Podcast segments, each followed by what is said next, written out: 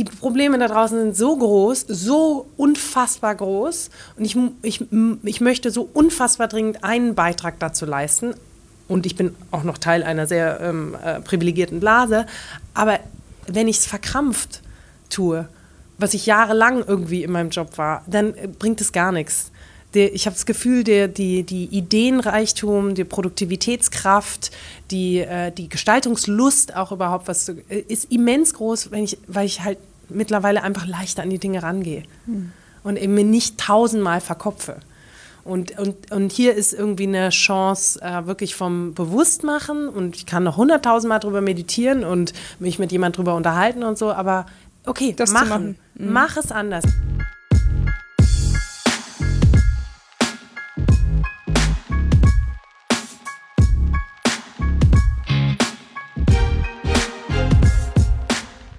Hallo und herzlich willkommen zum Role Models Podcast, dem Podcast, bei dem wir inspirierende Frauen zu ihrem Leben, ihrer Karriere und dem, was sie auf dem Weg gelernt haben, interviewen.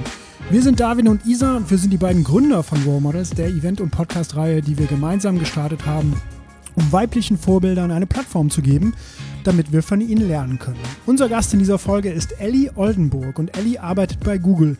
Dort ist sie Managerin und in ihrer Zeit bei Google hat sie bereits mehr als zweieinhalb Jahre lang im Jobsharing-Modell in Teilzeit gearbeitet. Ellie ist nebentätig sogar Unternehmerin, sie ist Coach, sie ist Autorin und sie ist Speakerin zu Themen wie zum Beispiel New Work. Isa hat das Gespräch mit Ellie geführt, ich war leider nicht in Berlin. Die beiden sind Kolleginnen, sie kennen sich schon etwas länger und wir freuen uns sehr, dass Ellie nun als Gast im Romals Podcast ist. Ellie hat verschiedene Rollen. Neben ihrem Job bei Google ist sie Unternehmerin. Sie ist Mutter, sie ist Coach, sie ist unfassbar engagiert in Themen, die ihr am Herzen liegen, wie beispielsweise regelmäßig in einem Altenheim zu unterstützen. Woher sie die Energie nimmt und was sie antreibt, erzählt sie uns natürlich im Podcast. Isa und Ellie sprechen auch über das Buzzword New Work und was es bedeutet, anders über Arbeit und Zeit nachzudenken und auch darüber, welchen Wert Zeit eigentlich hat und warum man nicht jede Minute verzwecken sollte. Im Gespräch geht es auch um Selbstführung, es geht um Leichtigkeit und wie man sich Freiraum schaffen kann. Außerdem teilt Ellie ihre Erfahrungen, Tipps und Learnings vom Jobsharing in diesem Gespräch. Wir finden es toll, mit wie viel Power, Ausdauer und Engagement Ellie ihren verschiedenen Berufen oder besser gesagt Berufungen und Interessen nachgeht. Wenn ihr euch für flexible Arbeitsmodelle wie Jobsharing interessiert, solltet ihr unbedingt diese Episode hören. Ellie teilt Tipps und Ratschläge und glaubt, dass Jobsharing auf allen Hierarchieebenen möglich ist. Ein sehr spannender Ansatz und eine Menge interessanter Tipps. Unser Partner für diese Episode ist wieder Schieß Mercedes und im aktuellen Newsletter geht es um die Frage, was würdest du tun, wenn du keine Angst hättest? Eine sehr spannende Frage, die sich jede und jeder selbst stellen kann und auch sollte. Genau diese Frage wurde Jenny Bauer-Minkus bei einem Dinner mit Freunden gestellt. Und was das bei ihr ausgelöst hat und wie Jenny sich daraufhin getraut hat, ihrer Idee zu folgen, erzählt sie im Gespräch mit Leonie Moos, die ist Head of Program bei Grace, einem Accelerator für Female Entrepreneurship. Jenny hat 2018 beim Grace Summer Camp teilgenommen und gewonnen. Jenny war beruflich erfolgreich und international tätig und trotzdem hat sie all das aufgegeben und ihre Idee umgesetzt. Sie hat die erste vegane, geruchsneutrale und auf Wasser basierende Nagelfarbe entwickelt. Und mit ihrem Startup Gitti bringt Jenny nun seit April 2019 regelmäßig neue Nagellack-Farbkollektionen heraus. Kaufen kann man den Nagellack exklusiv bei ihrem Shop auf der GT-Webseite. Das ganze Gespräch zwischen Jenny und Leonie könnt ihr im aktuellen Newsletter von Jesus Mercedes nachlesen und Jenny gibt den Leserinnen und Lesern außerdem fünf Tipps für einen gesunden Alltag. Anmelden für den Newsletter könnt ihr euch unter newsletter.cheesemercedes.de und an dieser Stelle wie immer herzlichen Dank an Cheese Mercedes für die Unterstützung dieser Folge. Jetzt geht's los mit dem Role Models Podcast. Hier ist Episode Nummer 37 und wir wünschen euch ganz viel Spaß mit der ehrlichen und vielseitigen Ellie Oldenburg. Wenn wir jetzt mal auf, den, auf das Berufliche eingehen, da hast du mit sehr viel Erfahrung und schon an unterschiedlichen Stellen und in unterschiedlichen Unternehmen ähm, so deine Karriereschritte gemacht ähm, und definierst aber gerade, und das finde ich, weil ich auch deine Kollegin bin, das finde mhm. ich gerade bei Google extrem spannend, definierst das Buzzword New Work mit. Mhm. Ähm, und definierst, was kann es eigentlich bedeuten für Mitarbeiter und Mitarbeiterinnen, anders zu arbeiten oder mhm. anders über Arbeit nachzudenken, ja. Anders über äh, Zeit und die Investition von Zeit nachzudenken. Mm. Und ich würde gerne mit dir mal so diese, diesen, diese Schritte zurückgehen mhm. an den Anfang, wo du damit begonnen hast, dich mit dem Thema auseinanderzusetzen. Mhm. Und was vielleicht für dich auch so die, die Frage war, die du dir gestellt hast, mhm. die dann dazu geführt hast, dass, dass das für dich ein Thema ist, was du jetzt nicht erst seit gestern oder dass das dich nicht erst seit gestern vorantreibt oder mhm. antreibt, äh, sondern schon seit einiger Zeit. Also was war vielleicht so ein mhm. auslösender Absolut. Moment, wo du das hinterfragt hast oder für dich gemerkt hast, okay, eigentlich möchte ich anders arbeiten mhm. oder ich möchte meine Zeit anders einsetzen? Ich glaube, genau die war die, die ausschlaggebende Frage. Also ich habe ähm, irgendwann vor fünf Jahren, bevor unser Sohn geboren wurde, habe ich ja eine Coaching-Ausbildung gemacht und alles, was man im Coaching im Grunde lernt, ist gute Fragen stellen und sich natürlich selbst auf den ultimativen Prüfstand zu stellen.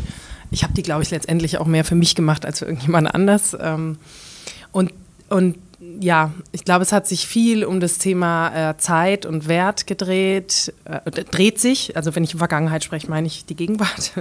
ähm, ja, um wie gebe ich eigentlich meiner Zeit Wert und wie gebe ich der Zeit überhaupt Wert? Also ähm, die, auch der Welt den Wert, den ich oder mein Gegenüber, ne, wie, wie begegne ich der Welt und dem Gegenüber?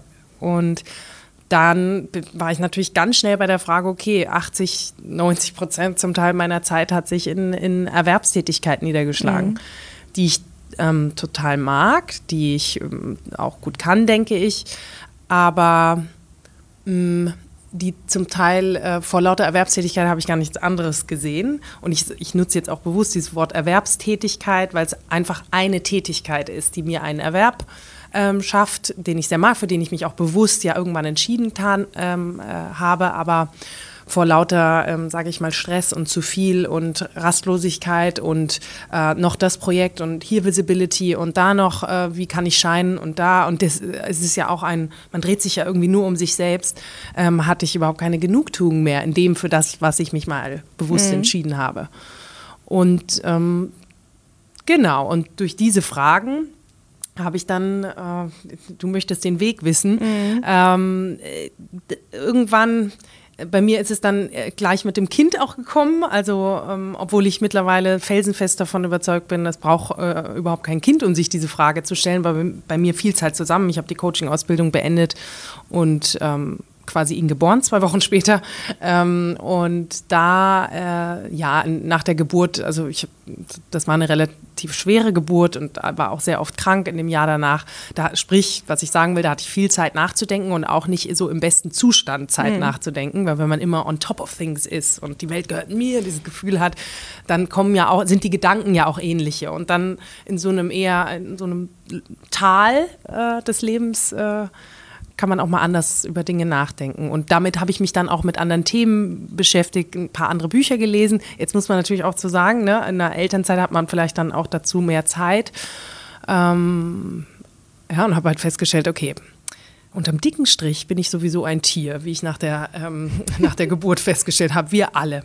Und so viel unterscheidet uns auch nicht von Tieren. Und ähm, ich bin wie viele Jahre auf dieser Welt und äh, also im Schnitt, ne, wenn alles gut läuft und welchen Beitrag möchte ich leisten, dass sie ein besserer Ort ist. Und zwar nicht nur für mich und auch nicht nur in der Blase, in der ich lebe. Und so, aus diesem Gespräch mit mir selber und dann zunehmend natürlich auch mit dem Außen, habe ich dann gesagt, okay, welchen, welche Variablen habe ich in meinem Leben? Mhm. Und eine Variable, die sehr viel Zeit und Aufmerksamkeit auf, in Anspruch nimmt, ist nun mal meine Erwerbstätigkeit. Und ja, und dann habe ich ja gesagt, okay, wie kann es denn anders gehen? Und das hast du für dich, ähm, oder diesen Plan hast du für dich entwickelt in der Elternzeit, um dann mit einem neuen Plan aus der Elternzeit wieder zurückzukommen? Ja, also Plan Oder? hört sich jetzt immer natürlich schon so toll. Äh, ich habe alles vorformuliert gehabt. Also ich glaube, ein Gefühl, mit dem bin ich schon länger schwanger gegangen. Also dieses, das muss doch auch anders gehen. Ähm, arbeiten also dieser Wahnsinn da draußen. Ich hatte auch schon länger mich mit dem Thema Achtsamkeit und Meditation auseinandergesetzt. Auch da, ähm, du hast mich gerade vorhin gefragt, setz, beobachte dich selber. Also auch dann mhm. passiert ja genau das. Ähm, immer dieses Gefühl, okay, das muss doch auch anders funktionieren. Und ich kann es doch nicht von anderen erwarten, wenn ich es nicht selber probiert habe. Und ich bin halt eher auch jemand, der aus der Praxis lernt und nicht aus der Theorie. Deswegen habe ich auch nur kurz studiert und werde es nie wieder tun. bin froh, dass ich bin kein äh, Bankdrücker. Und ähm, ja, und äh, in der Elternzeit ist es dann im Grunde, da habe ich gesagt, naja, jetzt habe ich mehr die Legitimation dazu. Und wenn ich das ähm, so sage, sehr selbstkritisch, weil das zeigt ja schon den, diesen Leistungsanspruch, den man hat und ist eigentlich perver irgendwie pervertiert. Nee, ich soll ja keine Elternzeit oder Kind dafür, um zu, um ja. anders ähm, arbeiten zu Man können. Man braucht eigentlich keinen also eigentlich keinen Grund, um sich genau diese Überhaupt Frage zu stellen. Nicht. Überhaupt nicht. Und ich ähm, spreche mit sehr vielen Menschen jetzt darüber und im, im total versuche zu befähigen, nein, diese Frage hat auch nichts mit dem Kind, die hat auch nichts mit Gender zu tun, ähm, anders arbeiten zu wollen. Ähm, genau. Und bin aber dann trotzdem, habe halt diesen, also sehr selbstkritisch, aber diesen Schritt dann getan und habe gesagt, okay, ich würde gerne ähm, nur noch drei Tage die Woche arbeiten, meiner Erwerbstätigkeit nachgehen. Und musste auch ähm, nach vielen Gesprächen äh, hier im Unternehmen mh, für mich selber eingestehen, ist das jetzt wirklich meine Priorität oder ist mir der inhaltliche Anspruch, weil das Corporate Ego ist ja laut und also dann, wenn du auch mal wieder so drin bist und merkst, okay, dieses Projekt und das kann ich machen und so, also der man wird ja dann gleich unruhig oder sage ich mal, ein gewohnter Teil in mir wurde unruhig und ähm, diese, diese Klarheit, von der ich auch vorhin sprach und dieser Wahrheit, doch zurück zu der Essenz, zu mir zu gehen, doch, ich möchte es jetzt auch mal versuchen. Ich möchte es versuchen. Ähm, und da klar zu bleiben, auch in den Gesprächen. Ne? Äh, also dieses klare Ja bedeutete auch ein Nein in eine andere Richtung. Auch das aushalten zu können, war gar nicht so leicht. Und dann ist man ja ungeduldig und so. Aber letztendlich durchgezogen. Und ähm, eine tatsächlich ein weiterer Horizont, der mir total geholfen hat diesbezüglich, war, du und ich, wir arbeiten noch 35 Jahre mindestens. Also diesen Zeithorizont, es muss auch nicht alles jetzt. Ich kann, und wenn ich es morgen anders machen will, mache ich es morgen anders. Wir leben ja in so einem privilegierten Land mit, wir sind gut ausgebildet äh, und selbst wir können auch kellnern 80 Stunden die Woche. Also ähm, wenn ich das wieder anders machen will, dann mache ich das halt anders. Und dieser Zeithorizont hat mir diesbezüglich auch nochmal geholfen. Wir haben, wir haben ganz am Anfang, ähm, als ich aus der Elternzeit zurückgekommen ja, bin, stimmt auch über das Thema gesprochen. Und ich weiß noch, wie ich damals ähm, ja auch damit gehadert habe. Und jetzt rückblickend weiß ich, woran das lag. Nämlich an der eigenen Erwartung mhm. und an der vermeintlichen, ich mhm. ne, unterstreiche, vermeintlichen Erwartung der anderen mhm. an einen selbst. Ähm, damit habe ich gehadert, eine Entscheidung zu treffen, sozusagen zeitlich das runterzuschrauben, mich wirklich mehr mit auch Role Models oder mit Kind ähm, und Familie und mir selbst zu beschäftigen. Ähm, und rückblickend weiß ich, dass das für mich auf jeden Fall der, der, der größte Blocker war. Mhm. Ähm, wie hast du es geschafft, das vielleicht von dir wegzuschieben, mhm. um dann zu sagen, nein, ich möchte drei Tage meiner Erwerbstätigkeit nachgehen in einem Jobsharing-Modell und darüber mhm. sprechen wir gleich noch. Ähm, also was hat dir dabei geholfen? Mhm. Vielleicht auch diese innere Stärke aufzubauen und zu sagen, das ist eine Entscheidung, die ich für mich treffe, auch wenn meine Außenwelt und so, ja, so funktioniert unsere Geschäftswelt immer ja. noch, ähm, was anderes erwartet.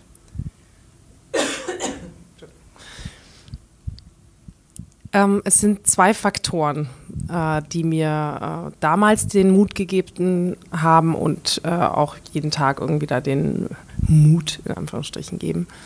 Äh, das eine bezieht sich auf mich und das andere auf mein Innenleben sozusagen, und das andere auf ähm, die Außenwelt. Äh, dieses mich, ähm, weil ich eben in dieses besagte Gespräch mit mir selber gegangen bin und zwar eben nicht nur mit der Leistungsantreiberin in mir. Also wir schreien ja alle gerade nach Diversity und Inclusion und das ist auch richtig so, weil wir wissen, also auch nicht nur im, im, ökonomischen Kontext, dass es zu besseren Ergebnissen führt, wenn verschiedene Meinungen, Perspektiven, Erfahrungen an einem Tisch sitzen und an Lösungen arbeiten. Und äh, ohne das wissenschaftlich fundiert zu haben, ich finde, wir haben auch eine innere Diversity. Und ähm, der auf den Grund zu gehen, und da haben mir meine verschiedensten Ausbildungen, Weiterbildungen, auch Lernen, äh, Neugier einfach äh, geholfen äh, festzustellen, ähm, das, wo ich mich am als Kind schon anders gefühlt habe. Was ist denn dieses anders überhaupt? Also wer ist denn da noch außer der lauten strategischen, sage ich mal, Corporate Karriere Ellie? Ähm, wer ist da noch? Und da ist ganz schön viel noch. Äh, und dem auf den Grund zu gehen und mit diesen äh, Anteilen im Gespräch zu sein, ist ähm, sehr, sehr gehaltvoll und gibt ähm, irgendwie eine, man merkt plötzlich, es wird etwas stimmiger äh, in mir. Und dadurch wenn es stimmiger ist, runder wird, wahrer wird dadurch auch. Das äh, ist irgendwie eine Kraftquelle für mich zumindest. Mm, und in, der Inclusion-Part, Diversity funktioniert ja nicht ohne Inclusion, ähm, war für mich halt auch, auch an, diese Anteile im Außen in Form von Tätigkeiten zum Ausdruck zu bringen. Äh, da zeigt sich dann wieder, okay, ich bin halt eher der äh, extrovertierte Typ und ähm, ich möchte das auch äh, zum Ausdruck bringen. Und ähm, der zweite Punkt ist, ähm, der sich neben diesem ganzen Selbstverwirklichungs- und Selbstoptimierungshype ähm, befindet, ähm, nicht nur was brauche ich, sondern was braucht denn eigentlich auch die Welt? Und die Welt eben nicht in meiner Blase. Ich habe mich sehr viel ähm, reingelesen, aber vor allem setze ich, versuche ich ehrenamtlich und äh, einfach in andere Gesellschaftsbereiche reinzuschauen. Das hört sich natürlich jetzt ultra ähm, ja, es hört sich so an, als würde ich in einer totalen Käfig leben, aber ähm, man bewegt sich ja doch meistens in seinem Kiez mit den, äh, mit den Freunden und Kollegen, die man so hat. Und da mich ganz bewusst rauszuziehen, ich habe ein Jahr in der Elternzeit, bin ich einmal die Woche ins, ins Pflegeheim gegangen seitdem wähle ich auch anders. Also das hat ganz äh, fundamentale Auswirkungen. Ähm, ein, ein äh, Integrationsgeflüchtetenprojekt lange betreut, das mich unfassbar berührt hat, das es auch viel anfassbarer gemacht hat. Ähm, jetzt, ich bin dabei, äh, mit in der Elterninitiative eine Schule zu gründen, das Thema Bildung auf den Grund zu gehen. Also das ist ja uferlos übrigens. Ähm, äh, ich habe angefangen, mich mit meiner Familienvergangenheit auseinanderzusetzen. Also einfach mal rauszuziehen aus dieser Blase, in der wir halt sind. Mhm. Und plötzlich merkst du so, okay, erstens shitloads to do out there. Ähm, der ganze, Na ich lebe seit vielen Jahren Essig vegan. Dafür setze dieses ganze plant-based, dafür setze ich mich sehr ein. Also ich kann auch fast nichts mehr dazu lesen, ohne zu weinen. Also ähm, es berührt mich auf der anderen Seite, aber es gibt mir auch so diesen, diesen Impuls, okay, es gibt einfach mehr zu tun da draußen. Tun wir doch nicht so, als wäre jetzt nur dieser eine Bereich so arg wichtig. Mhm. Jetzt äh, muss ich eine, eine ketzerische Frage stellen, Please. die ich mir auch immer stelle. Das, was alles noch zu tun ist und wir und all das, wo wir uns engagieren müssen, nicht müssten, sondern müssen, müssen. Mhm. Ist nach aktuellem Verständnis unserer Arbeitswelt also nicht machbar. Ne? Wir arbeiten in einem normalen Arbeitsverhältnis 40 Stunden, ähm, manche mehr, manche weniger. Ähm, aber das Verhältnis steht ja nicht in Balance. Das heißt, ähm, das, was ehrenamtlich passiert, das, mhm. was man nebenbei macht, das findet am Wochenende oder am Freitagabend, ja. abends oder nachts statt. Ähm, und das wird, glaube ich, unsere Gesellschaften nicht weiterbringen, Nein. sondern nur schaden. Mhm. Ne, man sieht bei den, bei den politischen Organisationen, bei den NGOs ähm, zwar mehr und mehr wieder einen Zuwachs an Unterstützern und Mitgliedern und Mitgliederinnen, ähm, aber das reicht noch lange nicht aus, um wirklich eine Veränderung voranzutreiben. Ähm, muss man also fundamental darüber nachdenken, wie wir diese Balance wieder hinbekommen, damit Menschen überhaupt die Möglichkeit haben. Und wir beide sprechen aus einer sehr privilegierten Situation Total. heraus. Ähm, aber muss man da nicht die, die, die Verhältnisse fundamental verändern? Absolut. Und deswegen nehme ich auch an dieser New Work-Debatte teil. Nicht, ja. weil ich sie so sexy finde, sondern weil es mir zu äh, buzzwordy geworden ist. Wenn wir es ernst meinen als Gesellschaft, ähm, Arbeiten wirklich anders, also Arbeiten auch als Schaffen, als Wirken, als Gestalten zu verstehen, dann müssen wir auch äh, anderen mh, Bereichen außer Erwerbstätigkeit oder sagen wir mal so, all, all, Bereiche, die nicht dem zweckrationalen Homo economicus folgen, ähm, anderen Wert zu geben. Und genau so entsteht ja ein Gender Care Gap. Warum ist Care-Arbeit nicht so viel wert?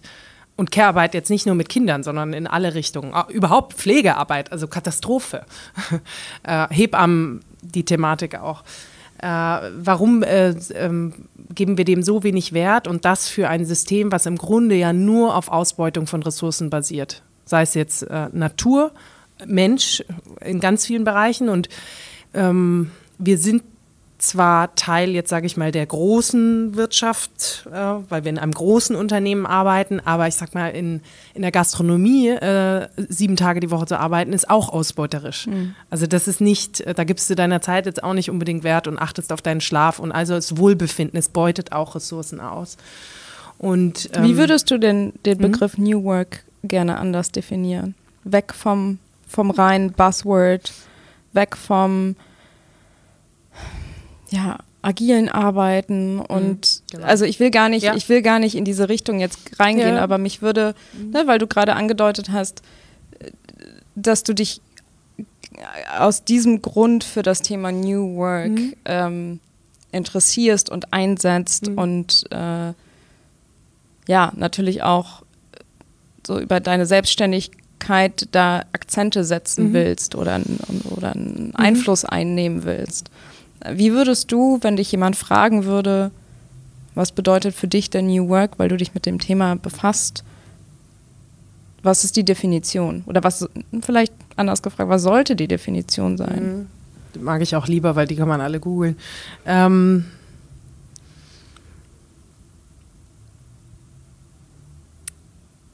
ich sag dir erstmal mein Warum.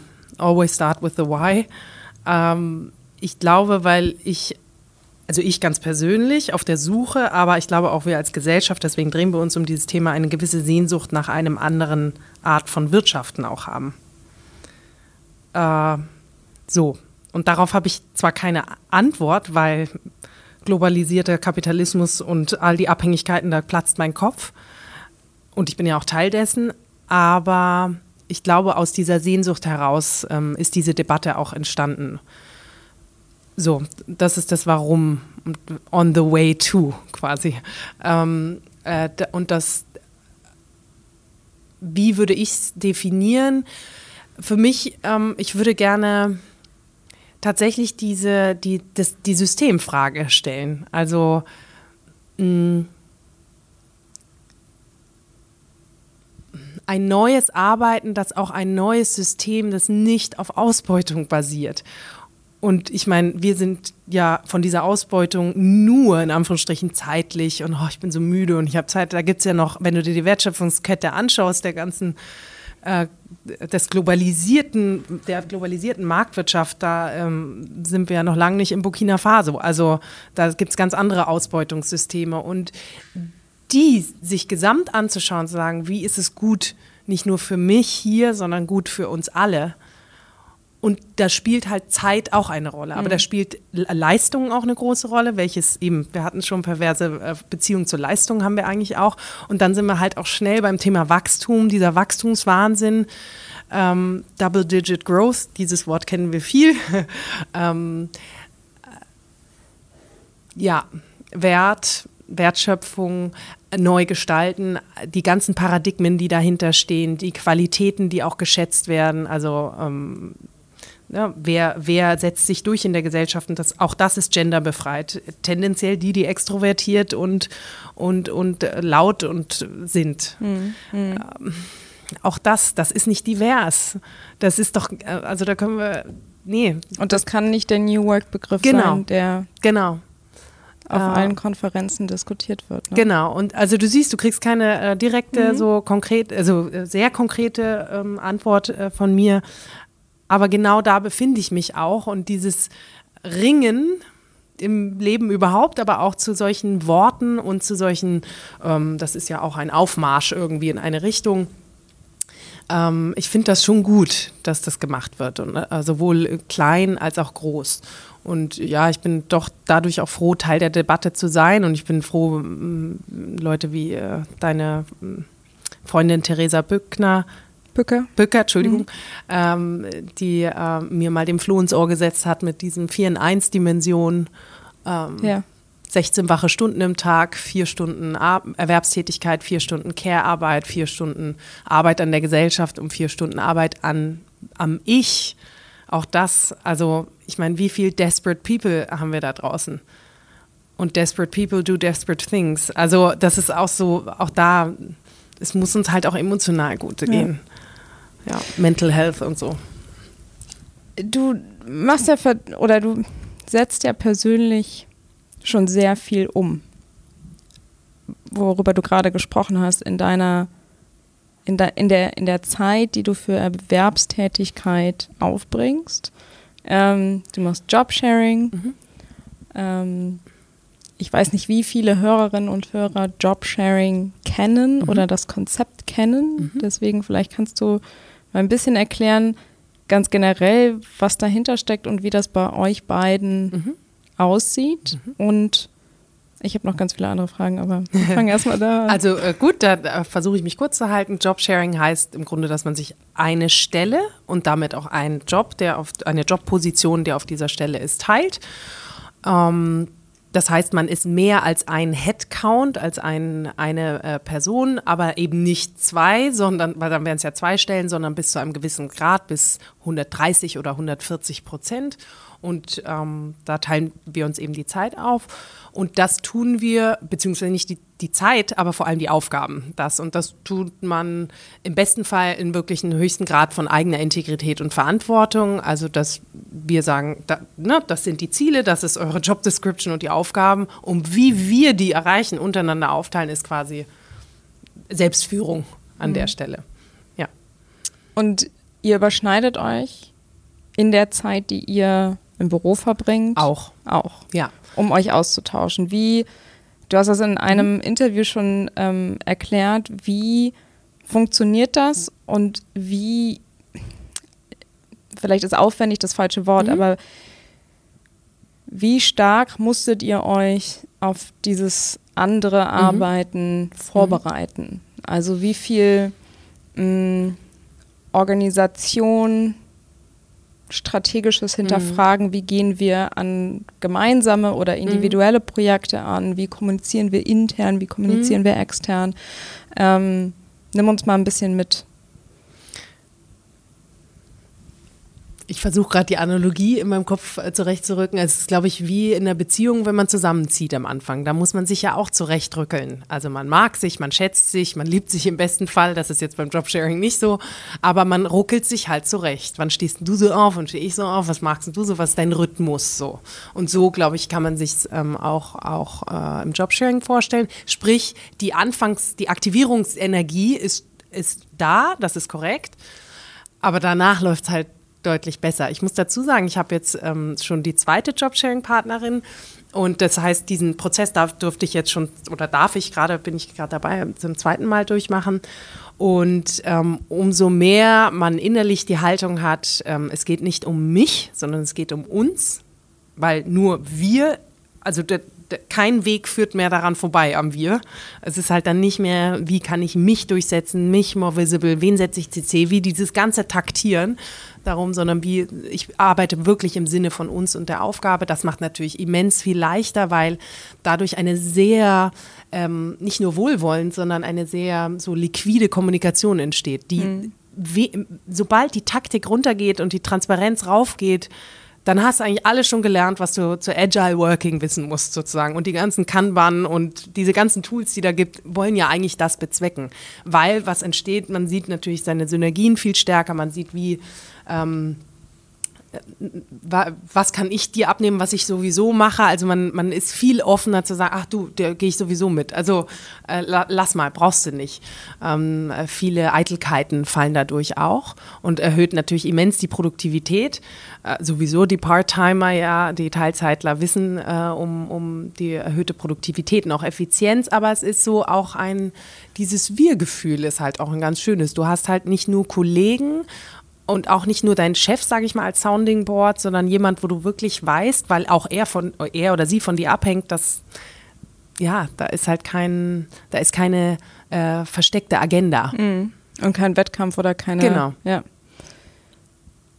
Was hast du, weil du gesagt hast, du hast, das ist die, das zweite Jobsharing, ähm, mhm. die Jobsharing-Partnerschaft. Ja. Vielleicht hast du ein Vorurteil abgelegt in der Zeit? Wenn ja, welches? Und was hast du über dich in der Zeit gelernt? Also rückblickend oder auf dich herabschauend, mhm. was hat das mit dir gemacht?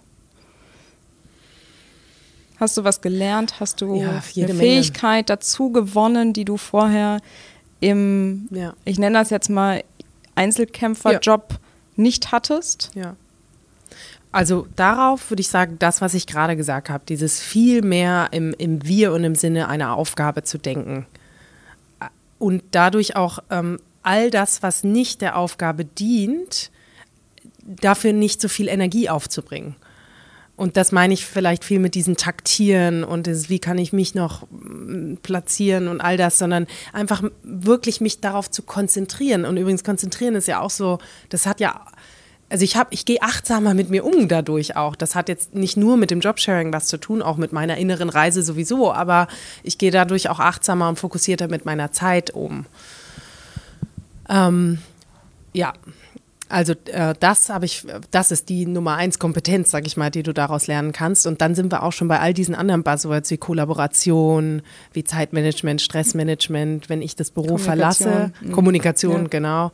Äh, wenn ich das Büro verlasse, steht halt die Zeit nicht still, ja. Wenn da wichtige E-Mails reinkommen, dann ist das okay. Also muss ich keinen Herzinfarkt bekommen.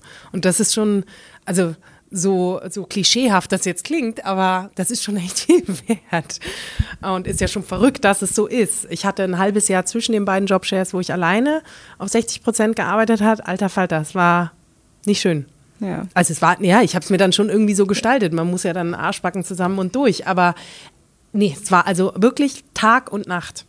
Also ich bin ein großer Verfechter dessen. Ich glaube auch auf allen Hierarchiestufen möglich. Und Würdest du sagen, auf allen Hierarchiestufen? Ja, ja ich habe schon viele Beispiele jetzt auch kennengelernt. Ja, ähm, ja, ja, es gibt bei äh, Unilever ein, ähm, ein VP Top Sharing, äh, zwei Frauen, die das auch schon ganz lange machen. Und äh, die hatten ja auch mal ein Gespräch mit unserem ähm, europäischen Präsidenten hier, Matt Britton, und das war fantastisch. Und auch er danach so, I never knew. Oh my God, I also wirklich so, ich hätte Also nie das gedacht, Vorurteil, dass das, dass das eigentlich auf, auf, der, auf der Ebene nicht mhm. funktionieren kann, würdest du sagen? Nee. Besteht nicht. Besteht nicht. Und dann auch gleichzeitig möchte ich es aber auch äh, demystifizieren. Das ist ja, also Jobsharing macht man ja andauernd, ja. Also Eltern ist ein klassischer Jobshare, ähm, äh, wenn sie denn gleichberechtigt sind. Hm. Ähm, also es gibt ja ganz viele Jobshares. Ähm, vielleicht ist es jetzt halt auch so etwas, was äh, auch eine Sau die, durch die Dörfer getrieben wird. Ähm, wichtig ist mir aber, ich finde das ich fände das gut, wenn es viel mehr Menschen tun würden, weil es gerade in der Wirtschaft, wo es eben so viel um ich Einzel, auch Einzelleistungen geht, ähm, um, um nur rational, dass du eben plötzlich lernst, okay, ich, ich lerne loszulassen, ich lerne ähm, mich auch auf eine Verbindung einzulassen, äh, ich lerne zu vertrauen, viel mehr. Ähm, ja, und das, was ich da so eben gelernt habe, so wünsche ich mir vielleicht auch Wirtschaften mehr. Und deswegen bin ich froh, dass ich diese Erfahrung einfach auch machen darf und mir das auch in mein Gepäck an, an ich sag jetzt mal im weitesten Sinne Kompetenzen oder äh, Erfahrungen mit reinpacken kann. Ja, und du, du bringst ja das Wissen oder die Erfahrung bringst du ja auch mit in andere Gespräche und teilst das. Nicht nur bei uns jetzt, mhm. bei Google intern, ähm, wo ja auch noch viele Fragen gestellt werden. Wie funktioniert das überhaupt? Wie macht ihr das? Wie mhm. organisiert ihr euch? Welchen Einfluss hat das auf mhm. Performance? Ähm, auch Bewertung etc. Ähm, aber auch extern. Würdest du sagen, dass das durch den, ja, durch diesen Hype rund um New Work, ja. dass sich das, also dass die Tür weiter offen ist für das Thema und sich mehr mit dem Thema beschäftigen? Oder sagst du, du hast es gerade angesprochen, ist das die nächste Sau, die irgendwie durchs Dorf getrieben wird? Ähm, weil das jetzt gerade top of minds ist und mhm. alle darüber sprechen. Mhm. Also was muss eigentlich, was muss eigentlich passieren, dass sich wirklich das Strukturelle mhm, verändert? Mhm, genau. Ähm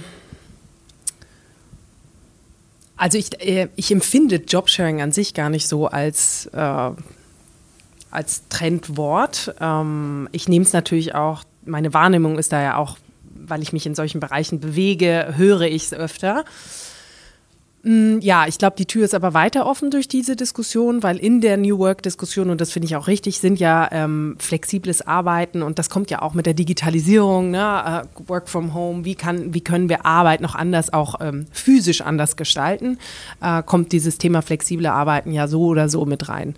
Und deswegen glaube ich, ist die Tür so für, für Jobshares auch weiter offen aber überhaupt für andere Arbeitsmodelle. Also für mich, ähm, ich setze mich ja auch intern äh, sehr für flexibles Arbeiten ein. Da ist eigentlich Jobsharing, ich lebe es zwar, dadurch bin ich auch irgendwie ein Role Model, aber ich habe jetzt nicht, ähm, mein Fokus liegt nicht auf äh, Jobsharing äh, zu verbreiten, sondern eher äh, ein offenes, wirklich wohlwollendes Mindset für flexible Arbeitsmodelle. Und dazu kann eine Vier-Tage-Woche ähm, gehören, wie sie Microsoft gerade ausprobiert hat äh, in Japan mit phänomenalen Ergebnissen, die für mich gar nicht so phänomenal sind, weil ich sie sozusagen kenne und selber lebe, aber ähm, für mich das Wesentliche war, dass sie es überhaupt ausprobiert haben. Aber dazu gehören auch ganz andere Sachen, äh, die viele Firmen nicht machen, wie so Mini-Retirements, dass man mal alle zwei Jahre vielleicht zwei Monate frei nimmt oder so. Also wirklich diese Batterien aufzuladen, ähm, das auch ernst zu nehmen und eben nicht immer Company First, sondern äh, Human First. Und davon machen wir durchaus schon einiges richtig. Mm, du hast auch von Achtsamkeit gesprochen. Ähm, jetzt mal ein bisschen den Realitätscheck zu machen. Wir können ja, wir können unsere Systeme ja nicht von heute auf morgen verändern. Mhm. Ähm, und wir sind noch ne, in, in einer privilegierten äh, Situation. Wir können von zu Hause arbeiten. Ähm, wir können flexibel arbeiten, ähm, etc. etc. Es gibt Jobsharing-Möglichkeiten bis zu einem bestimmten Grade oder da wird experimentiert mit.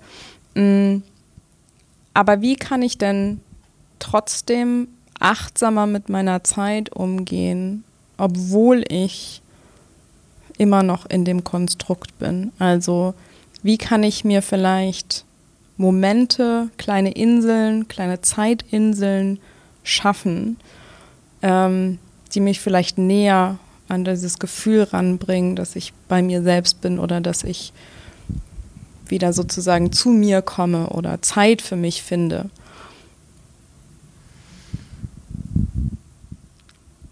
Mm. Das ist eine sehr individuelle Sache natürlich. Achtsamkeit ist, hat für mich viel auch mit dem zu tun, was ich vorhin sagte, dass ähm, was erkenne ich eigentlich an, was ist erstmal. Und das rein auf mich bezogen oder auf den Mensch per se bezogen, es halt nicht eingleisig, also das Leben ist nicht eingleisig. Ich bin nicht nur eins. Ne? Es äh, ähm, das Ich, das Über-Ich, das Es und viele, ne, ich habe zwei Herzen in meiner Brust. Also es haben ja auch schon ganz viele Philosophen und Psychologen äh, der, äh, der Geschichte aufgenommen. Und sich darüber bewusst zu sein und dann natürlich auch zu gucken, okay, ähm, was raubt mir eigentlich Zeit und was gibt, äh, raubt mir Energie, nicht nur Zeit, sondern Energie auch und was gibt mir Energie. Und wer in mir sagt mir auch, ne? also ich finde es total geil hier bis elf zu sitzen und an dem Projekt zu ruppen und so. Und ne, was ist es in mir, das das total geil findet? Und das ist dann vielleicht auch das anzuerkennen, mir darüber bewusst zu sein und dann aber auch eine bewusste Entscheidung entweder dafür oder dagegen zu ähm, treffen. Und das hat für mich viel äh, mit der Achtsamkeit, dem wohlwollenden Umgang mit meinen Ressourcen zu tun, weil ich eben mehr im Gespräch mit diesen Ressourcen auch bin und dann aber auch bewusst mal Nein sagen kann. Also ich, ne, am Handy, die Push-Nachrichten, die, die saugen auch viel Energie und Zeit auf. Ähm, und Zeit nicht nur gekoppelt an, an ähm, also das, die zeitliche Komponente, sondern auch der Fokus, die Aufmerksamkeit. Die Aufmerksamkeit, ja. To pay attention, das ist eine Währung. Ich zahle mit meiner Aufmerksamkeit. Und je mehr ich die zerfasere, ähm, und meine ist ja schon zerfasert, weil ich viele ähm, Hüte auf habe, aber ich versuche halt in dem Moment, wo ich bei der einen Sache bin, auch bei der einen Sache zu sein und zu bleiben. Und das ist sehr anstrengend, muss ich sagen. Also das braucht eine gewisse Disziplin und Übung. Aber das ist auch ein sehr achtsamer Umgang, habe ich das Gefühl, mit meiner Zeit. Dafür brauche ich nicht unbedingt eine Klangschale, obwohl die durchaus manchmal auch hilft. Also ich versuche auch zu meditieren. Mhm. Ähm, gelingt mir jetzt auch nicht immer. Und dann hat man einen vierjährigen Sohn, der um einen rumtanzt. Aber der weiß mittlerweile auch schon, wenn, wenn ich oder wir uns in der Früh hinsetzen und einfach dieses Innehalten, auch mit sich selbst den Tag zu starten und nicht mit etwas anderem. Auch mit einer klaren Intention in einen Tag zu gehen. All dies. Ähm, Okay, ich werde, ich werde viel, viel verändern müssen, glaube ich. Nein. Nein. Ähm, nee, aber ich, also ich glaube, anders, anders, anders kann man nicht zu der eigenen, und das hört sich jetzt vielleicht ein bisschen esoterisch an, aber zu der eigenen Mitte finden. Ne, wenn man ich mag ja Esoterik total. Ja, aber also ich, ich bin jetzt nicht so der esoterische Mensch, aber zu dieser eigenen Mitte zu finden, wenn man mehrere Hüte aufhat. Und ob das der, der Hut ist, ähm, Vollzeit oder Teilzeit in einem Job zu arbeiten, ob das ein Ehrenamt ist, ob das äh, Mutter-Vater-Rolle ist. Ähm, man schafft diese Rollen, glaube ich, nicht zu erfüllen. Und du hast am Anfang gesagt, Rolle ist vielleicht auch ein schlechter Begriff dafür. Ähm, aber man schafft diese Rollen ja, glaube ich, nicht zu erfüllen, wenn man alles versucht gleichzeitig zu schaffen. Mhm. Das heißt, ähm, diese Momente zu erkennen und zu sagen, okay, das ist ein Moment, den ich jetzt mit, mein, mit meinem Ehrenamt verbringe. Mhm. Und dann spielt der Job und meine Selbstständigkeit und meine Familie in dem Moment jetzt gerade, außer wenn irgendwas natürlich, äh, wenn ein Notfall mhm, passiert, klar. spielt gerade keine Rolle. Ja. Ähm, und ich glaube, das ist aber für, für viele so diese große Herausforderung, ja. ähm, die sicherlich auch durch eine Außenerwartung ja. gestoppt wird ne? oder ja. behindert wird oder verhindert wird. Ähm, und da ist, glaube ich, so ein bisschen die Frage, und das hören wir ganz häufig, wie kommt man, kommt man zu diesem Bewusstsein, mhm. zu verstehen, das ist jetzt ein Moment, wo ich meine volle Aufmerksamkeit mhm. dieser einen, einen Sache oder diesem einen Menschen, dieser einen Person geben muss. Ne? Pay attention. Ähm, also wie, wie, wie kann man, ist das Meditation? Ist das das Hinterfragen? Ist das, was ist das? Es ist eine Kombination. Ähm, ich, äh, du sagtest gerade esoterisch, da hänge ich noch ein bisschen, weil ich glaube, ich könnte mir vorstellen, dass eine Form von Spiritualität doch eine Rolle spielt. Und ich habe ähm, von einem meiner Philosophen, mit denen ich arbeite, äh, Christoph Quarch, äh, gelernt kürzlich, dass ähm, Religio, also das Wort, was Religion äh, zugrunde liegt, und ich weiß gerade nicht mehr, er wird mich steinigen, ob es lateinisch oder griechisch ist, äh, naja, ähm, Rückbindung heißt. Das finde ich total schön. Und genau das ist, glaube ich, was, wenn du mir diese Frage stellst und auch der Trend vielleicht, der da draußen ist zum Thema Mindfulness, und dass ich mir auch diese Frage stelle, ist doch etwas, ich, irgend, zu irgendwas möchte ich mich verbinden, rückbinden, zu irgendwas. Dazu brauche ich, also dazu brauche ich keine Kirche. Manche brauchen das, das ist gut. Ähm, ich kann sie aber auch nicht ganz verneinen, dass sie übrigens nicht in meinem Leben eine Rolle spielt, weil in Bayern groß geworden, also hm. ähm, aber ich finde, dass sich einfach zu was möchte ich mich zurückbinden. Da ist eine Essenz, da ist vielleicht eine Seele auch, also nicht nur vielleicht, ich würde sagen, es gibt eine Seele. Ähm, und das meine ich auch mit diesen Anteilen. Ne, was, mhm. wie, fühlt, wie fühlt sich auch was an? Wie, ähm, was ist in diesem Sein auch und nicht nur in dem Tun, sondern Human Being? Also was ist in diesem Being? Welche Magie ist an diesem Ort? Und das mag sich alles esoterisch anhören, aber irgendwie dann auch nicht, finde ich. Und, und mich reizt das auch. Also ich habe da auch eine Neugier, immer wieder hinzugucken und das so, und diese Einladung kann ich eigentlich nur aussprechen. Dieses Gespräch mit sich selber kann man äh, sehr faktisch führen, aber ich glaube, dass da auch etwas anderes mitschwingt. Und das habe ich gerade versucht mhm. zu erklären. Ja, nee, absolut. Wie schafft man, wie kann man sich denn diese Räume schaffen, um überhaupt ins Gespräch mit sich selber zu kommen? Mhm. Also ich beziehe das jetzt mhm. mal auf mich selber. Mhm. Mein Alltag gibt mir gerade keine Zeit, ins Gespräch mit mir zu kommen. Und auch wenn ich ja. mir mal einen halben Tag frei nehme von, ja. vom Alltag, also Fulltime-Job und Nebenprojekt ja. und Mutter sein und Ehefrau, Freundin, Tochter, wie auch immer sein. Da reicht ein halber Nachmittag nicht. Ja. Also wie, ja, wie kommt man zu dieser, wie kann man sich diesen Freiraum schaffen? Ja, also ähm, oder ist es ein, oder ist es vielleicht auch gar nicht ein sehr temporär fixierter Prozess, Correct. sondern der Weg eine Reise. beim Gehen. Ich glaube auch. Also äh, tatsächlich für mich ist der Weg so entstanden mit eben äh, gewissen Achtsamkeitsübungen und der Coaching-Ausbildung auch. Und das war auch alles nebenbei und Fulltime-Job und so. Also, aber ähm, ich glaube, die Kunst besteht dann dran zu bleiben. Ich weiß gar nicht, ob die Länge und die Breite immer, sondern die ähm, Frequenz spielt da, glaube ich, eher eine Rolle äh, dieses ähm, wirklich immer wieder diesen Check-in zu machen. Und das ist ja ist halt ein Muskel. Es ist halt wie Training, wenn wir ins Fitnessstudio gehen. Also es ist halt ein, ein Muskel, der trainiert werden will. Und da helfen ja jede Menge Tools, die sowieso da draußen for free ähm, viel gibt. Da hilft aber auch mal eine gute Coaching-Session. Aber ganz ehrlich, da hilft halt mit offenen Augen auch durchs Leben zu gehen. Es gibt so viele Lehrer da draußen und die können, die kann ein gutes Gespräch im Zug sein. Auf dem Weg hierher hatte ich ein sehr gutes Gespräch. War das jetzt lehrend, weiß ich nicht, aber vielleicht irgendwann gibt es einen Moment, warte mal. Also äh, dieses ein bisschen The Dots will be connected und sich auf diesen Weg da auch einzulassen. Ähm, und die Augen offener zu halten. Die Augen und das Herz offener zu halten, mhm. vielleicht auch. Das.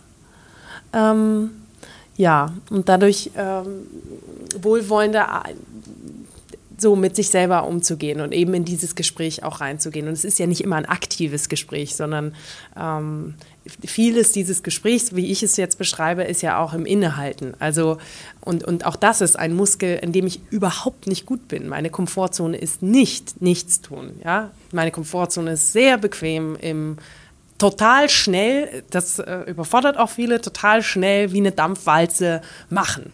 So, und ähm, aber ich habe in diesen anderen Bereichen, dieses Zurückhalten, halt so viel äh, gelernt und auch lieb gewonnen an mir selber und auch an der Wirkung, die ich in meinem Beitrag, den ich dadurch leisten kann. Ähm, ja, dass ich, also da dieses Innehalten, also das Gespräch muss nicht immer aktiv vollzogen werden, das will ich damit mhm. sagen. Es ist nicht immer ein Tun, es ist auch manchmal ein Nicht-Tun und dann halt einfach nur gucken, guck mal, da hat sich ja auch was rausentwickelt. Schön. Ach, dann kann ich es ja nochmal probieren. War gar nicht so schlimm. Also auch da. Deswegen meine ich so ein bisschen, der Weg entsteht beim Gehen. Und, aber gut, wenn du mich jetzt ganz praktisch fragst. Ja gut, vielleicht fünf Minuten meditieren am Morgen, wenn es angeleitet ist, wunderbar. Vielleicht mal keinen Podcast auf die Ohren sich hauen, wenn man nach Hause läuft. Also ähm, ne, nicht jede Minute verzwecken auch. So. Mhm.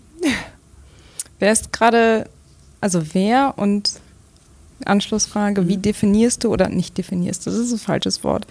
Ähm, wie wählst du dein Sounding Board aus? Mhm.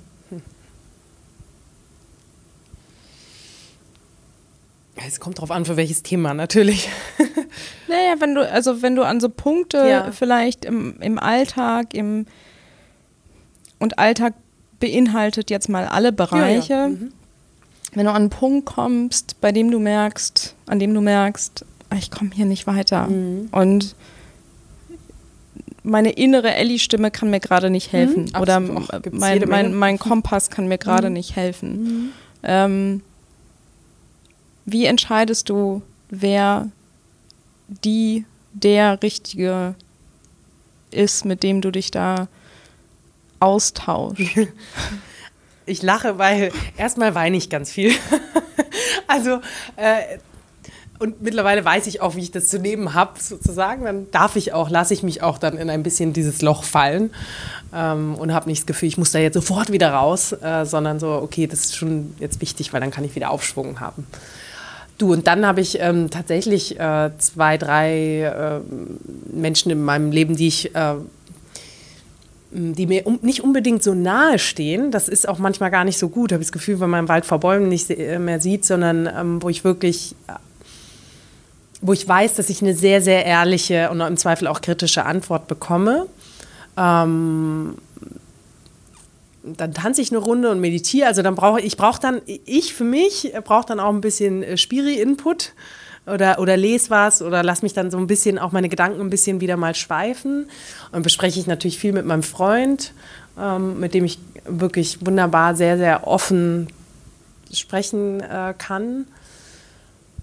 Ähm, ja, oder schick halt dir mal etwas und sag, also weißt du, es sind manchmal eben So die Menschen, kurzen- die, die kurzen, genau, aber äh, das Gespür auch entwickeln, wen kann ich jetzt, ähm, wo kann ich mich auch insofern verletzlich zeigen, dass ich weiß, ist schon okay. Also selbst wenn mal die oder der kurz die Augen dreht, aber ich weiß, das ist, das ist in Ordnung und das wird äh, nicht nur unsere Beziehung, sondern vielleicht auch dann wird dieserjenige auch wiederum anders auf was zugehen. Also ich mag es so ein bisschen aus diesen Social ähm, Norms auszubrechen, äh, etwas Unübliches zu tun. Das ist das Unangepasste, was ich äh, sagte, ähm, auch wenn das ein bisschen mehr Energie erfordert. Aber ähm, weil ich das Gefühl habe, ach, dann gehen die vielleicht auch nochmal anders weiter. Also ein bisschen diesen Und du Multiplikations... kannst vielleicht einen Gedanken irgendwie anstoßen oder Genau. Gedankenprozess anstoßen. Ne? Genau. Und, und manchmal sind es auch wirklich fremde Menschen, die einem was auf den Weg geben, das für immer irgendwie im Herz oder im Kopf bleibt und man denkt, ja, Wahnsinn. Keine Ahnung, ich werde die Person nie wieder sehen. Ich hatte ein ganz tragisches Erlebnis an der U-Bahn-Station vor ein paar Wochen. Ähm, ich, war, ich war fix und fertig eine Woche danach, aber das war so wichtig, dass ich das erlebt habe. Also, und ich werde diese Person nie wiedersehen. Ich weiß nicht, ob die noch lebt, ich habe keine Ahnung, aber das war, also ja, auch solche, solche ähm, Begegnungen wertschätzen. Ja, und es kommt ja auf den Punkt zurück, ähm, die Augen offen, die Augen, das Herz offen machen für das, was um einen herum passiert. Ne? Und das aufzunehmen und aufzunehmen, nicht unkritisch aufzunehmen, sondern Genau. aufzunehmen, zu hinterfragen, zu gucken, was macht das eigentlich gerade mit mir. Ähm, und da ist, kommen wir auch wieder zurück zu dem Punkt, wie können wir in der momentan sehr schnellen Welt genau dahin kommen. Ne? Also das ist Eigendisziplin und das ist, ähm, das hören wir bei uns auch immer, ne? wenn es um die Frage geht, wie, wie nutzt man die Zeit, wie investiert man die Zeit, ähm, wie setzt man Prioritäten, was macht man, was macht man nicht. Das ist, das kann einem niemand erklären oder aufzeigen, sondern das muss man selber schaffen Ja. oder selber ja, in die Hand nehmen. Absolut. Ich habe, ähm, also dazu, ich ringe etwas mit äh, Menschen, die dann nur noch meditieren oder nur noch sich bewusst machen, weil da fehlt mir dann, und das sieht man ja auch an der Welt, äh, die Übersetzung ins Handeln. Und und hier ist, glaube ich, die Magie oder das, oder das, was vielleicht dann vieles viel zu kompliziert machen. Also wenn ich eine Erkenntnis habe und ich sage, ach Mensch, das möchte ich wirklich anders machen oder ich weiß, jetzt mal ganz platt gesagt, dass Fleischessen einfach nicht, nicht haltbar ist, wenn ich wirklich äh, Nachhaltigkeit ernst meine. Ähm, dann muss ich es halt einfach tun. Also dann braucht man auch gar nicht mehr, also dann braucht man es auch nicht zerreden und zerdenken und ich würde und könnte und so. Mach's doch einfach mal, probier's. Und so mit dieser Haltung, und die hat auch was, das ist übrigens auch noch so ein Wert, den ich über die Jahre gelernt habe, Leichtigkeit. Ich, die Probleme da draußen sind so groß, so unfassbar groß. Und ich, ich, ich möchte so unfassbar dringend einen Beitrag dazu leisten, und ich bin auch noch Teil einer sehr ähm, äh, privilegierten Blase. Aber wenn ich es verkrampft tue, was ich jahrelang irgendwie in meinem Job war, dann äh, bringt es gar nichts. Der, ich habe das Gefühl, der, die, die Ideenreichtum, die Produktivitätskraft, die, äh, die Gestaltungslust auch überhaupt, was zu, äh, ist immens groß, wenn ich, weil ich halt mittlerweile einfach leichter an die Dinge rangehe hm. und eben mir nicht tausendmal verkopfe. Und, und, und hier ist irgendwie eine Chance äh, wirklich vom Bewusstmachen und ich kann noch hunderttausendmal drüber meditieren und mich mit jemand drüber unterhalten und so, aber okay, das machen. machen. Mhm. Mach es anders. Wenn, wenn ich nicht mehr in einem ausbeuterischen System quasi arbeiten will, dann gestalte es doch bitte anders. Und das war der Aufruf quasi an mich selber dann auch. Okay, wie geht's, wie könnte ich es denn noch machen? Ohne dass ich das eine total verteufel auch. Also die, diese Dogma, das versuche ich dann auch nicht reinzurutschen. Mhm. Es ist mit dem Kind sowieso nicht möglich ähm, in der Erziehung, aber ähm, genau, diese, diesen Tanz auch hinzubekommen, nicht nur bewusst machen hilft halt und lesen und sonst was, sondern diese Übersetzung auch. Und daran fehlt es ja so oft in unserer Welt. Alle sagen, ja, wir müssten, wir müssten, ja, okay. Wie, welchen, welchen Wert hat dann für dich genau das, also das Handeln zu kommunizieren? Und sich mhm. bewusst zu werden, ich habe hier gerade ein Privileg, das sich dadurch zeigt, dass ich irgendwie Social Media einen Kanal habe, der, ne? Äh, Kein ne, gutes Thema Social Media bei mir. Eine ne, ne, ne Reichweite hat, etc. Reichweite ist ja auch, mhm. ne, kann man, muss man definieren. Ähm, aber wie wichtig ist es dann über das, was man tut, auch zu sprechen? Oder ist dir wichtiger, dass man das für sich selbst tut? Mhm. Also zweiteres, ich, äh, ich, mir fällt Social Media auch sehr, sehr schwer. ähm,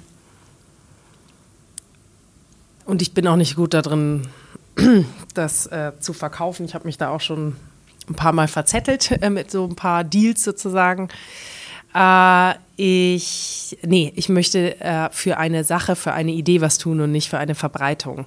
Ähm, und das zeigt sich jetzt in meinem ganz persönlichen Fall tatsächlich daran, ich habe in Hamburg ein kleines philosophisches Café vor drei Jahren ins Leben gerufen, der Morgensalon, morgens alle paar Wochen an einem Freitag von 8 bis 10 Uhr über Frühstück, über Themen, die Mensch, äh, Gesellschaft und Wirtschaft bewegen, zu sprechen mit Impulsgebern. Und ähm, ja, da kommen so im Schnitt 30, 35 Leute, was wunderbar ist. Und mir haben halt ganz viele schon gesagt, bitte digitalisier das. Ich, nee, nee, der Aufwand, nein. Der steht in keinem Verhältnis. Damit ich was habe, ja, dann kriegst du mehr Reichweite. Ja, okay, und dann? Und insofern, ich kann, ich höre dich schon, weil was da alles passiert, was ich da schon gelernt habe, ey, unglaublich. Sollte, sollte, sollte die Außenwelt wissen. Genau, sozusagen. Und mhm. gleichzeitig, es passiert aber vielleicht genau nur deswegen, weil es ein mhm. analoger Ort ist, weil es ein ganz analoger, ähm, ehrliches Gespräch ist, wo man sich selbst einen anderen beim Denken zusehen kann, wo, ähm, wie wir es auch gerade tun, quasi mit Themen ringen, die, die Leben und, und Menschsein ähm, betreffen. Und Nee, also da, und das ist für mich so ein klares Zeichen, da bin ich dann, muss ich wahrer zu mir selber sein, als dem Verkaufswert von etwas anderen. Und das siehst du auch an meinen, ich bin nicht, ich habe kein, keine große Reichweite und ja, es ist auch okay.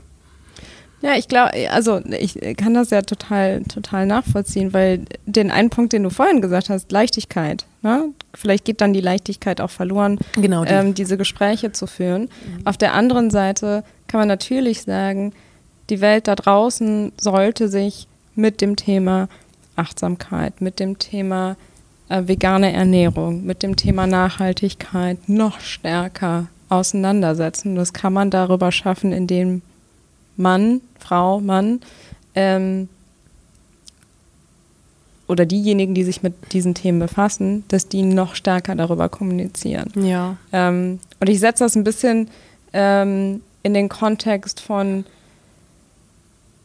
was wir jetzt gerade zumindest in Deutschland und auch in anderen Ländern ja erleben, die, die unser Demokratieverständnis mhm. in Frage stellen, mhm. sind lauter als diejenigen, die eigentlich sich für die Demokratie und für unsere äh, demokratischen Werte und mhm. Vorstellungen von einer funktionierenden Gesellschaft äh, einsetzen. Die sind noch nicht so laut. Das heißt, ist da nicht vielleicht sogar ein Widerspruch zu sagen, mhm. ne, wir, wir wollen uns engagieren, aber ähm, in, in, also wir wollen im Prinzip das Handeln äh, an erster Stelle und an die erste Stelle stellen und das Kommunizieren an die mhm. zweite Stelle stellen. Mhm. Muss man vielleicht nicht 2019, 2020 eher sagen, klar, das Handeln muss an erster Stelle stehen, aber wir müssen noch lauter sein, mhm. weil das, was gerade in unserer Gesellschaft passiert ist, kann so eklatante Folgen haben. Absolut. Und da, ne, also ich muss meine Gedanken vielleicht nochmal mhm. sortieren, aber nee. ähm, das ist ja, das ist ja wie ein, ein, ein Karussell auch, ne? Also wir sind in dieser Leistungsgesellschaft. Viele wollen daraus ausbrechen, beziehungsweise nicht komplett ausbrechen, aber wollen es anders mhm. definieren, mhm. um sich mhm. zu engagieren und mhm. um entweder politisch oder äh, im Umweltschutz, mhm. wo auch immer. Mhm. Ähm, also wie kriegen wir das, das ist ja eine sehr große Frage, aber ich, mich würde deine Meinung interessieren, weil du natürlich auch im Morgensalon mit vielen Menschen vielleicht zu ähnlichen Themen sprichst. Absolut. Also wie kriegt man genau das da. hin, ähm, dass wir lauter werden oder mehr Aufmerksamkeit schaffen können, um Menschen mitzuziehen mhm. und um Menschen wieder, ja, daran zu erinnern, was, was wichtig ist und vielleicht auch was auf dem Spiel steht. Mhm. Ja, es ist eine hervorragende Frage und ähm, es ist aber auch eine sehr, sehr, sehr systemkritische Frage natürlich. Und ein System, in dem wir sind und auch ein System, von dem wir profitieren und uns drin wohlfühlen, sozusagen, ähm, an dem zu sägen, damit es eben offener und auch solche Diskussionen auf ein ganz anderes Tableau hebt die jetzt außerhalb von, ich sag mal, Fridays for Future Beispiel und das wird aber ja auch viel abgestempelt. Ja, die Schüler, die da demonstrieren. Also, dass man dem wirklich eine Ernsthaftigkeit und, und Augenhöhe entgegenbringt. Ich antworte erstmal aus Ellie-Sicht. Also, ich im Moment ähm, kann diesem System äh, auf, ich verkaufe für Aufmerksamkeit, ich schaffe das nicht. Ich möchte nicht so werden. Ich möchte nicht darüber nachdenken, was ich alles poste und gleichzeitig, also ne, äh, wie ich was monetarisieren kann und all das. I cannot. Äh, und ähm, so, das ist aber zumindest momentan Status quo, weil das System quasi so gestrickt ist, das Social Media System und wie es funktioniert. Und ähm, zumindest im Moment und die letzten Jahre habe ich die Entscheidung getroffen, ich tue es, ich, ich spiele es mit zum gewissen Grad, aber sehr, also mir haben schon mehrere Leute gesagt, das musst du viel mehr, ne, du kannst viel mehr rausholen, das ne, alles posten. Ich, so, ich komme überhaupt nicht hinterher, bei mir ist nichts Insta, gar nichts Insta. Ich kriege es überhaupt nicht hin, weil dann sind die Momente so schön und es ist auch gut so. Also das kriege ich nicht hin und gleichzeitig ähm, hätte ich total Angst vor äh, Shitstorms tatsächlich. Ich weiß nicht, ob ich dem emotional gewachsen bin, obwohl ich am liebsten morgen Familienministerin wäre. Ich will, ich, ich, das würde ich am allerliebsten machen, aber I cannot. Ich glaube, ich würde in die Klitsche kommen, äh, sagt man, ja, in die Klitsche kommen. Ähm, emotional würde ich es erstmal nicht aushalten. So, das ist jetzt die rein Ellie-Sicht, dass ich quasi aus Selbstschutz und äh, aus Gewahrsein, dass ich im Moment nicht mich so werden sehen möchte, ähm, das nicht so voll partizipiere. Und gleichzeitig, I fully agree, natürlich sollten diese Themen mehr Aufmerksamkeit bekommen. Einfach auch diese ich würde mir viel mehr eine Debattenkultur wünschen. Ich würde mich am liebsten ganz viel mit der AfD zum Beispiel unterhalten. Ich möchte, ich möchte verstehen. Und also das hat ja auch was, ich möchte empathisch auch diesen anderen Meinungen gegenüber haben. Und da jetzt eine kleine Anekdote aus meinem eigenen Umfeld. Ich habe, ich habe eine sehr große, verrückte Familie und äh, so verrückt sozusagen, dass viele Trump-Wähler darunter sind. Und das hat nicht nur zum Teil unsere Familie entzweit. Ähm, das ist ganz, ganz schwer, wenn du jemanden liebst und gleichzeitig sagst, in Disbelief eine Diskussion, also man kriegt den Mund quasi nicht mehr zu.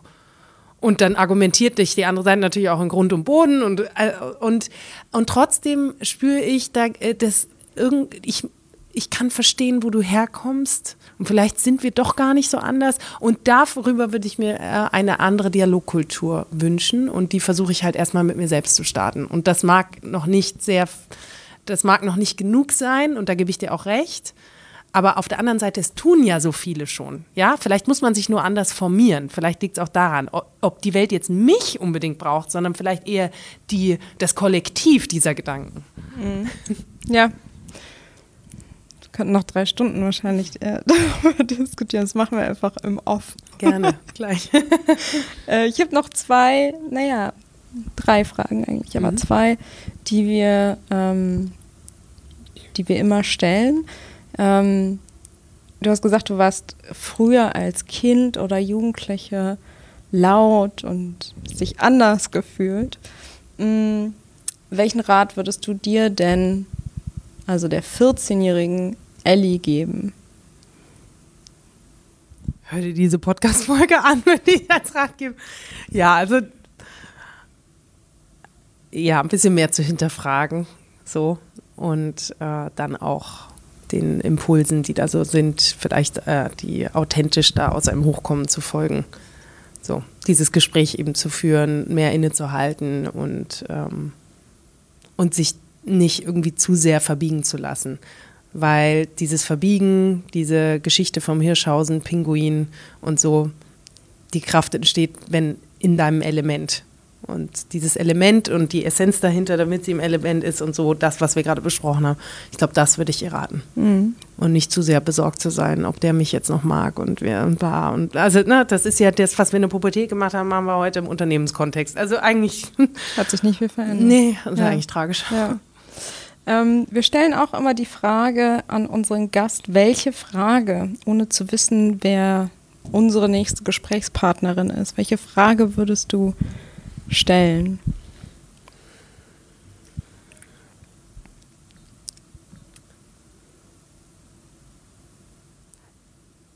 Äh, darf es eine, Fra äh, eine, Frage oder eine, äh, eine Aufforderung, eine Bitte? Wenn du noch eine Frage einbinden kannst. also ich würde ähm, darum bitten, und das ist eigentlich eine Frage, mal mir eine Utopie eines wirklich nachhaltigen Wirtschaftssystems auf. Nachhaltig der ganzen Wertschöpfungskette entlang. Please do that for me because I don't know. Okay. Ich hätte noch ein paar Vorschläge, wen ihr interviewen könntet. Okay, das können wir gleich diskutieren. ja, sehr gut. Wir haben eine, und vielleicht, ja, die Frage ist, also die Frage ist sehr komplex, die wir nämlich, ähm, oder die unser letzter Gast dir, ohne zu wissen, dass du kommst. Wer war denn der letzte Gast? Die Palina Rodzinski. Mhm. Und äh, sie hat die Frage gestellt, was würdest du heute tun, wenn du morgen stirbst? Oh, Isa oder Palina. Ja, nicht ich. Die Frage kommt nicht von mir, die kommt von Palina. Würde ich erstmal kurz weinen. ähm ich finde, dieser Gedanke, der wühlt ganz schön auf. Also, ja. das ist jetzt gar nicht, das ist wirklich nicht einfach. Ja. Hm, naja, ich würde versuchen, wenn ich äh, meinen Sohn und meinen Freund und alle, die mir halt ähm, wichtig sind, zu spüren, nicht nur körperlich, sondern auch mich äh, total auf die einzulassen. Ähm, ich würde wahrscheinlich ein paar Drinks nehmen und ähm, ja, mit meiner Mama Zeit verbringen.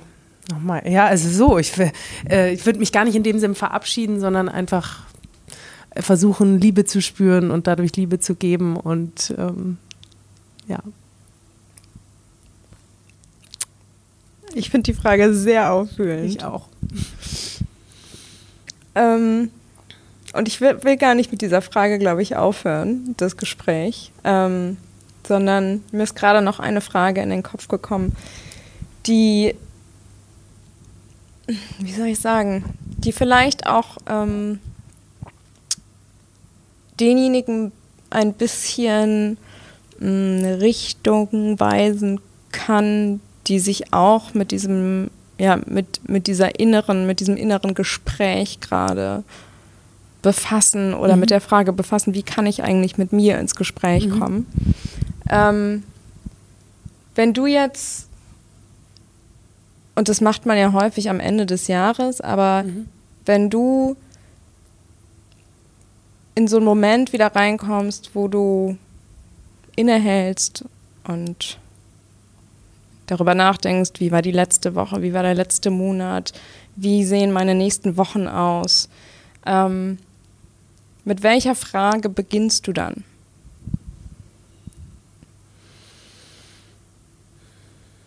Vielleicht auch so ein bisschen als Übung für, für, für andere, mhm. die das vielleicht beginnen wollen. Ne? Mhm. Also diese, diese Auseinandersetzung mit sich selbst beginnen wollen. Mm, ich glaube, es sind äh, zwei Fragen, wo die Schnittstelle, also es sind zwei Kreise, dessen Schnittstelle, wo die Magie quasi entsteht. Und das ist ähm, einmal, was brauche ich? Und dann eben, was braucht die Welt? Da gibt es auch ganz viele Philosophen, die das schon anders erklärt haben, aber ich glaube, in dieser Schnittstelle, ähm, wo sich dieser Kreis übergeht, weil in dem, was brauche ich, ich bin nun mal da, also wir können es ja nicht ändern, so und so wie die Welt ist, ist sie halt nun mal auch da. Wir können ganz viel drüber schimpfen und es ist ganz viel zu tun. Und was steht da in meiner Macht, welchen Bereich ich tun kann? Und sich und die Welt nicht nur im Großen zu verstehen, sondern auch im ganz Kleinen. Also was braucht auch meine Welt? Was, wie braucht mein Sohn mich? Weil er ist da und das ist auch gut so, ne? Oder meine, meine, meine, mein Trump wählender Stiefvater. Also ne, überhaupt meine Mikrowelt auch. Nicht nur die, die mir wohlgesonnen sind, sondern die, die Teil meines Lebens sind. Und dann eben auch die große Welt und eben, was brauche ich und die Vielseitigkeit in mir. Ich glaube, da liegt die, die Kraft und das, das evaluiere ich auch immer mal wieder. Danke, Elli. Oh, danke, Isa. Ich bin jetzt auch ganz berührt. danke für dein Gespräch und für die Zeit und ja, für die vielen ähm, Ratschläge. Und ich freue mich immer, wenn ich äh, einen Link zu einem Artikel oder eine Frage, egal auf welchem Kanal, von dir bekomme, weil die auf jeden Fall immer dazu beiträgt, dass ich mir Gedanken mache oder dass ich Sachen hinterfrage. Vielen Dank. Ja, danke dir. Toll, dass ihr das macht. Danke. danke. Vielen Dank an Ellie und danke euch fürs Zuhören. Natürlich freuen wir uns, wenn ihr auch euren Freundinnen und Freunden, euren Kolleginnen und Kollegen, euren Bekannten und Verwandten von unserem Podcast erzählt, ihn mit ihnen teilt und uns auf den Podcast-Plattformen, die es da draußen so gibt und in den sozialen Medien folgt. Ihr findet uns auf Instagram unter @role_models, auf Twitter @role_models und unter Role Models auch auf LinkedIn. Und wir freuen uns natürlich auch immer über Feedback und Anregungen und auch über Bewertungen, zum Beispiel bei Apple Podcasts. Wenn ihr in Berlin wohnt, freuen wir uns natürlich auch sehr, wenn ihr mal bei einem unserer Role Models Event vorbeikommt. Meldet euch für ein Newsletter an, den findet ihr auf der Webseite. Dort verkünden wir immer die neuesten oder nächsten zukünftigen Events. Falls euch diese Episode gefallen hat, dann hört auch mal in die Episode mit Pia Frei rein. Sie ist Co-Gründerin von Openery und Pia gibt uns im Gespräch Einblick, wie sie ihr Startup aufbaut und teilt uns unter anderem, warum Neugierde und Furchtlosigkeit wir schon viele Türen geöffnet haben. Also nochmal vielen Dank fürs Zuhören. Vielen Dank an unseren Partner Schieß Mercedes für die Unterstützung und bis nächsten Mal auch im Namen von Isa. Bis dahin alles Gute, euer David.